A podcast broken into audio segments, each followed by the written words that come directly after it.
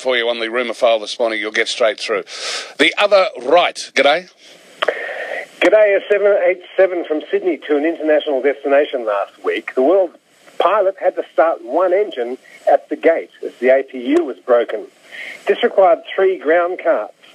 Instead of starting the right engine, he started the left, which had a ground, cow, a ground power cart right behind it. After much remonstration, he shut the left down, then started the right right. Upon arriving at the destination, he, First Officer Siri and their paid passenger were removed from roster to passenger home. That means they cannot fly while being investigated. Wow. On their return trip, there was another passenger up front drinking hard liquor. You guessed it, the C E O. Thank you, uh, the other right. I wish I knew what an A P U was, which was broken. Which oh, co- I'll have a go at the U.